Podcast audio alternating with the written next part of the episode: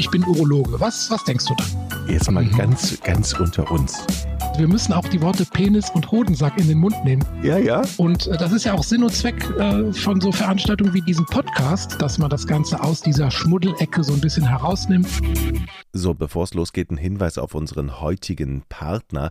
Äh, normalerweise ist ja ein Podcast für untenrum. Wir beginnen aber eigentlich diesmal obenrum, stellen den Partner der heutigen Folge vor. 80 Prozent der Männer leiden ja im Laufe ihres Lebens an Haarausfall und in 95 Prozent der Fälle ist dieser Haarausfall erblich bedingt. Gene lassen sich eben nun mal nicht beeinflussen. Einige trifft es früher, andere später, aber Fakt ist, es wird natürlich weniger. Ich merke das an mir selbst tatsächlich. Bei mir fing es äh, ja, langsam an mit 30 Jahren oben langsam so ein kleines Kränzchen, Kränzchen, vorne auch ein bisschen weniger.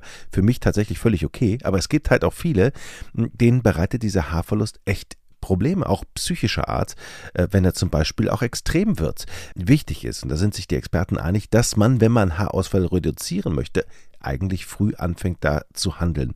Und mit dem Protect Pact von MySpring habt ihr die Chance, den Haarausfall vorzubeugen. Das Paket beinhaltet Baikapil Shampoo, ein Biochanin A-Serum, Biotin-Kapseln sowie die Wildschweinborstenbürste MyBrush. All das regt das natürliche Haarwachstum an und sorgt eben für bessere Haarqualität. Jetzt fragt man sich natürlich, was bitteschön sollen Wildschweinborsten? Die regen die Durchblutung in der Kopfhaut an. Ganz einfach. Das Haarwachstum wird so stimuliert. Und nach ungefähr zwölf Wochen täglicher Anwendung sind erste Ergebnisse zu sehen. All das wurde mit Dermatologen entwickelt. Ihr habt durch uns die Möglichkeit zu sparen und zwar fünf Euro auf eure Bestellung. Einfach den Rabattcode Pinkelpause5 eingeben und den Link zur Seite, den gibt's bei uns in den Show Notes zum Nachlesen. Und damit herzlich willkommen zu einer neuen Folge Pinkel Pinkelpause. Es ist eine besondere Folge. Hallo Chris nach Aachen. Hallo Jochen. Was ist so besonders heute? Wir, es ist ja eine Art Experiment oder eine Art inhaltliche Ergänzung. Ist es auf alle Fälle anders? Ja, heute ist insofern anders, als äh, du nicht mein Interviewpartner bist, sondern ähm, der Dr. Markus Mau. Und das kam so, dass ich die Woche über eingeladen war, in einem anderen Podcast äh, etwas zu sagen über ähm, der jugendliche Patient, also über Jungengesundheit und ähm, ja, Gesundheitsbewusstsein junger Männer, Vorsorge, ähm, Sexualaufklärung und so weiter. Das ist eigentlich ein Podcast von Ärzten für Ärzte in dem Portal Esanum.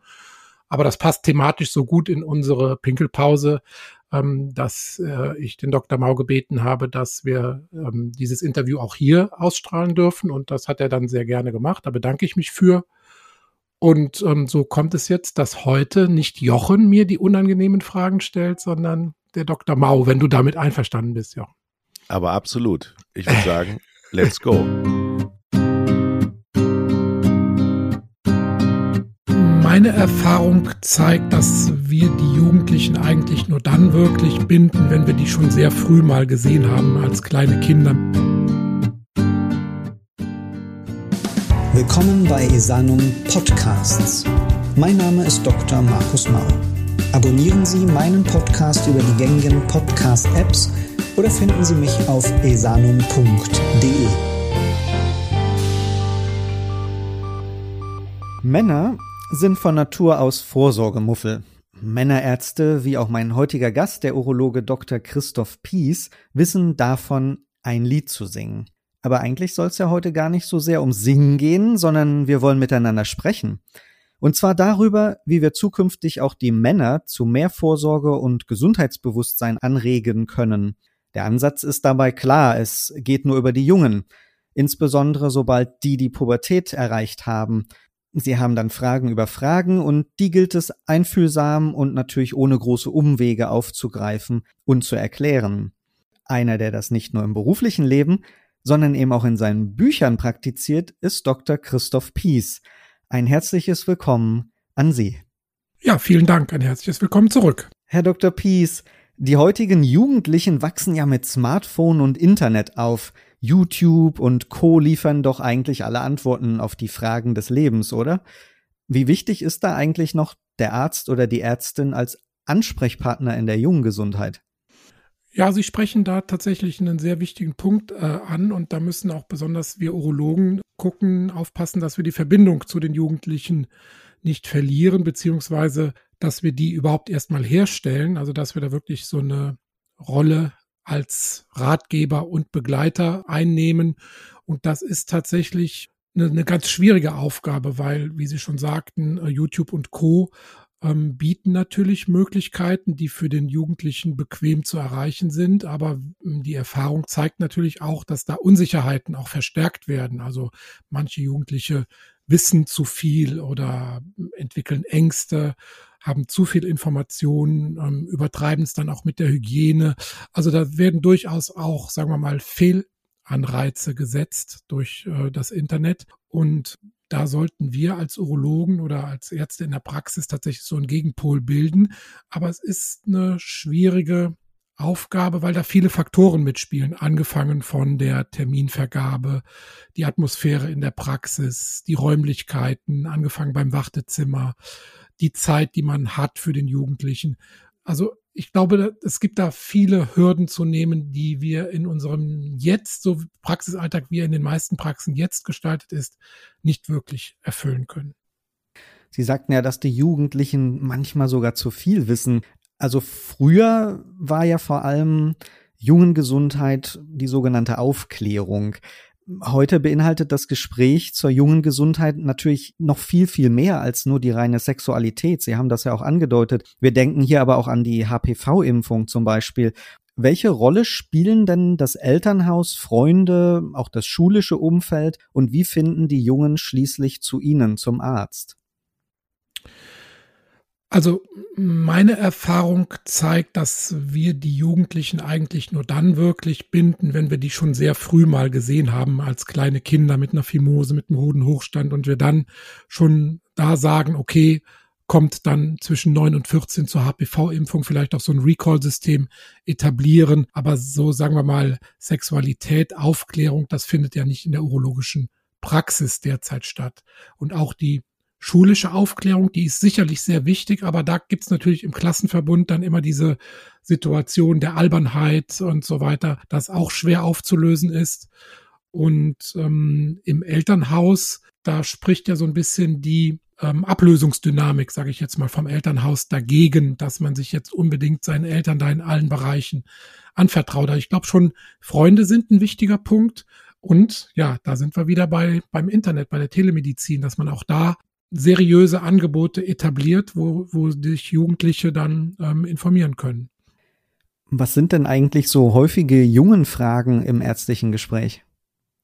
Also wenn sich tatsächlich ein Jugendlicher, sagen wir mal, öffnet, mit einem Urologen über seine Befindlichkeiten zu sprechen, dann sind das meistens Fragen zu Geschlechtskrankheiten. Also ist oft, sagen wir mal, bei den ersten Sexualkontakten dann eine ausgeprägte Angst mit verbunden. Dann kommen dann so Fragen, ähm, können Sie mich mal auf alle Geschlechtskrankheiten untersuchen, einfach durch eine übertriebene Angst, die dann auch wiederum danach verbunden ist mit einer übertriebenen Hygiene, was dann sehr oft zu einer sogenannten Overtreatment Balanitis führt, also einer durch zu starke Hygiene wird die Hautflora der, der Eichel zerstört und es überwuchern dann Pilze. Das ist ein sehr häufiger Befund. Dann natürlich Fragen zu Entwicklungsprozessen in der Pubertät, ähm, ne, da ist ja eine sehr große Varianz gegeben. Und dann kommen natürlich schon auch Fragen auf, ist mein Penis normal groß und äh, entwickle ich mich normal? Die Größe, Körpergröße, Behaarung, Rasur ist auch immer mal ein Thema. Ne? Viele ähm, machen einfach auch durch äh, falsche Rasur dann Hautläsionen, so kleine Follikulitis, Haarbalkentzündungen. Das sind Themen. Letztlich auch Sexualfunktion selbst. Also viele denken dann vielleicht auch getriggert durch einen äh, Pornokonsum, dass sie ja sich unter einen bestimmten Leistungsdruck setzen müssen, was äh, Ausdauer angeht und dann sich selbst schon zu einem ja äh, vorzeitigen Samenerguss definieren, obwohl das möglicherweise komplett im, im Normbereich liegt. Also da gibt's schon viele Felder, die man besprechen könnte, aber das ist natürlich jetzt alles, sind das Felder, für die man nicht aktiv einen Termin in der urologischen Praxis macht. Deshalb glaube ich schon, wir müssen anders an die Jugendlichen rankommen. Sie haben ja in Ihrer Praxis sicher auch die eine oder die andere Stilblüte erlebt. Was war denn dabei Ihr vielleicht auch komischstes Erlebnis im Zusammenhang mit der jungen Gesundheit und inwieweit hilft es vielleicht sogar der Situation, auch einmal peinlich berührt zu sein oder schallend zu lachen? ja, gerade bei Jugendlichen erlebt man da ja immer mal wieder so, mm, so Situationen, weil die natürlich auch irgendwie so ein bisschen verschämt sind. Also zum Beispiel, wenn man sagt, mach mal bitte die Hose runter, dann wird oft einfach nur die Hose mit geschlossenem Gürtel und geschlossenem Knopf drei Zentimeter nach unten geschoben und ähm, dann guckt der Jugendliche einen groß an und denkt, äh, damit hat er jetzt seinen Unterleib entblößt. Und das kann man schon auflösen, indem man da so eine gewisse Lockerheit äh, reinbringt und umgekehrt äh, gibt es ja auch sagen wir mal, pfiffige Jugendliche, die auch den Arzt so ein bisschen hochnehmen. Also zum Beispiel hat mal einer zu mir gesagt, Herr Doktor, ich habe da so einen Juckreiz zwischen den Großzehen. Und dann muss ich tatsächlich so eine Minute überlegen, was er denn damit meinte. Und er hat halt einfach eine Entzündung im Schritt und hat irgendwie sehr schön umschrieben und mich tatsächlich so ein bisschen ins Staunen damit gebracht, ja. Oder Unwissenheit ist manchmal auch so ein Thema, dass also ein Jugendlicher fragte mich mal, ob man bei Oralverkehr schwanger werden kann, also eine Schwangerschaft auslösen kann. Und also da sieht man tatsächlich, dass manchmal auch ein nach außen hin, sagen wir mal, abgeklärt wirkender Jugendlicher durchaus äh, Fragen haben kann, wo man denkt, okay, da ist noch einiges an Aufklärungsarbeit zu leisten. Wir sprachen ja eingangs bereits auch über die Rolle der neuen Medien, die für die Jugendlichen ja eigentlich Alltag sind und keineswegs neu. Ist mit Dr. Google und YouTube-Videos denn nicht alles gesagt? Oder ist es vielleicht auch andererseits eher erschreckend, mit welchen Falschinformationen und übertriebenen Darstellungen die Jugendlichen dann zu ihnen kommen? Kann das vielleicht auch Versagensängste auslösen? Also zum zweiten Teil der Frage kann ich ein ganz klares Ja sagen. Also da denke ich, äh, entsteht auch gerade so ein bisschen so ein neues Forschungsgebiet, dass man die Auswirkungen dieses für jede Altersgruppe überall zugänglichen äh, Pornokonsums ähm, noch gar nicht abschätzen kann. Und ich glaube schon, dass das gravierende Auswirkungen auf die Sexualität der heranwachsenden Generation haben wird. Ähm, aber das ist natürlich noch noch nicht, äh, sagen wir mal, wirklich erforscht, aber ich vermute, das wird schon gravierende Auswirkungen haben. Und wir erleben das natürlich auch schon, dass falsche Vorstellungen, Versagensängste dadurch äh, getriggert werden. Was ähm, die also was wir besser machen können, an diese Frage anzuknüpfen, das ist wirklich eine Gratwanderung. Also ähm, wir müssen natürlich als Fachärzte auch diese neuen Medien nutzen. Ich habe das jetzt versucht über meinen Podcast äh, Pinkelpause so ein bisschen zu etablieren. Aber wie man schon an dem Namen des Podcasts sieht, man muss da so eine gewisse Lockerheit, glaube ich, haben. Aber es darf natürlich, man muss natürlich trotzdem die Seriosität aufrechterhalten und vermitteln. Und für die Jugendlichen ist es, glaube ich, enorm schwierig im Internet zu unterscheiden, okay, wo steckt jetzt eine seriöse Information dahinter? Äh, wo informiert mich ein Facharzt? Wo kann ich vielleicht sogar Rückfragen stellen? Und was ist einfach nur durch Werbung durch Firmen getriggert oder einfach auch nur in Foren, in Blogs blanker Unsinn. Und es gibt so ein paar leuchtende Beispiele, wie man äh, Aufklärung für Jugendliche betreiben kann. Also ich kann zum Beispiel meinen Kollegen Volker Wittkamp nennen, der ist als Dr. Sex bei TikTok und macht also ganz kurze Aufklärungsvideos, äh, um, die wirklich genau auf diese Zielgruppe zugeschnitten sind und die Klickzahlen, äh, die zeigen einfach, dass da ein enormer Bedarf besteht und dass ähm, das wahrscheinlich ja, so wie wir es momentan betreiben oder wie früher, wie es früher Dr. Sommer in der Bravo gemacht hat, ähm, diese Nische, die ist einfach noch nicht wirklich besetzt, dass man äh, seriöse Informationen für Jugendliche so aufbereitet, dass die da auch, auch ankommen. Oder anderes Beispiel, äh, YouTube-Kanal von, von den Kollegen äh, Graller und Birkan ähm, aus Köln. Ebenfalls sagen wir mal, urologische Erkrankungen dieser Altersgruppen werden da in kurzen Videos erklärt, haben enorme ähm, Klickzahlen im mehrere hunderttausend Bereich. Also, dass da ein, ein Aufklärungsbedarf besteht, denke ich, ist unbestritten. Frage ist halt, wie man regulierend eingreift. Also müssen unsere Fachgesellschaften dann diese, diese Kanäle unterstützen oder müssen sie eigene Kanäle etablieren, Wobei dann immer wieder so ein bisschen die Gefahr besteht, dass es in Anführungszeichen zu trocken wird. Ähm, es ist tatsächlich ein, ein schwieriges Feld, aber ich sehe da durchaus ein Potenzial, was noch nicht gehoben ist. Halten wir also fest, Männergesundheit beginnt natürlich bereits im Kindes- und Jugendalter, aber in der Zielgruppe herrscht vor allem eine hohe Affinität zu Medien und Apps, den kleinen Helferlein im Alltag, wie wir sie auch gern bezeichnen, können wir das dann nicht auch nutzbringend für die gesamte Männergesundheit einsetzen? Aber bisher gibt's da leider noch sehr wenig am Markt, oder? Gibt es schon und das wird auch ähm, beginnend genutzt. Also ich bin ja auch telemedizinisch aktiv, ähm, bin da so bei zwei Portalen als beratender Arzt angemeldet und auch viele Krankenkassen bieten ja solche Telefonservices beispielsweise an.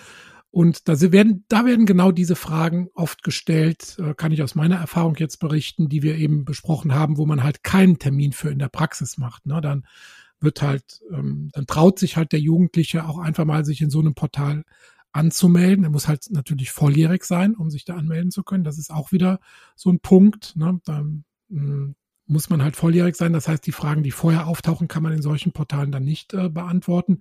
Aber wenn man das dann kann, dann kann man sich halt auch einfach mal für eine vermeintlich, sagen wir mal jetzt dumme Frage, einfach mal in so einem Portal anmelden und mit einem Facharzt äh, in Verbindung setzen und im Videochat oder telefonisch Sachen, die einem auf der Seele brennen, auch besprechen. Und tatsächlich bin ich auch so äh, an der Entwicklung von so, so Apps beteiligt, wo man die Männergesundheit mehr in den Fokus rückt oder wo man auch über Apps auf eine spielerische Art und Weise, also so ein Stichwort Gamification, auch so Sexualthemen eher bearbeitet. Ich kann da jetzt noch nicht zu sehr in den, ins Detail gehen, weil wir natürlich da noch in der Entwicklung sind.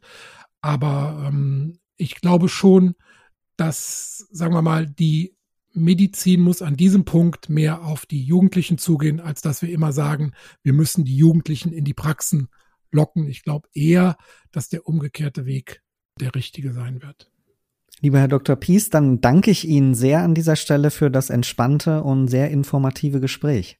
Ja, ich, ich danke Ihnen, dass ich hier Gast sein durfte. Gleichzeitig sind wir damit aber leider auch schon wieder am Ende des heutigen Podcasts angekommen. Ich hoffe, dass vielleicht der eine oder auch die andere unserer Zuhörerinnen sich der jungen Gesundheit annehmen wird und sei es im ersten Kontakt über die HPV-Impfung zum Beispiel. Denn nachhaltig und umfassend informiert werden aus den Jungen und Heranwachsenden von heute die gesundheitsbewussteren Männer von morgen. Und wenn dann das Wissen eines Tages auch direkt vom Vater auf den Sohn übergeht, aber nun gut, das ist vielleicht dann im Moment doch noch etwas zu viel der Zukunftsmusik.